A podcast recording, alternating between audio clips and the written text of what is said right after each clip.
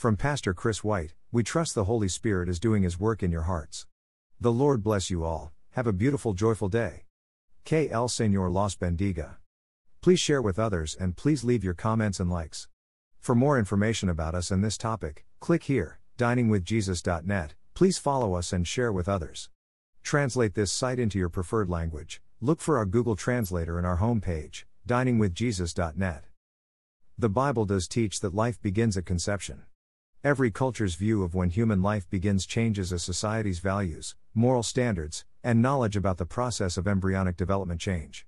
Prior to the 1973 U.S. Supreme Court decision that allowed abortion on demand, developing embryos were considered unborn persons. Now, even a fetus that could survive on its own outside its mother's womb could be aborted, under certain medical circumstances. This demonstrates that we do not consider an unborn child to be a true human being. Science tells us that human life begins at the time of conception. From the moment fertilization takes place, the child's genetic makeup is already complete. Its gender has already been determined, along with its height and hair, eye and skin color. The only thing the embryo needs to become a fully functioning being is the time to grow and develop. More importantly, God reveals to us in His Word that not only does life begin at conception, but He knows who we are even before then. Jeremiah 1 5.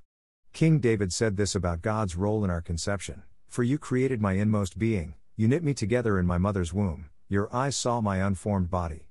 All the days ordained for me were written in your book before one of them came to be. Psalm 139 13, 16.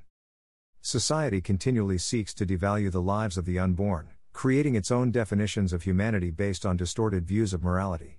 But the undeniable fact is that life begins at creation, and a human is created as soon as he or she is conceived. God is present at our creation, He is, in fact, our Creator. Our value as human beings created in His image is conceived even before we are. Thank you to Got Questions Ministries.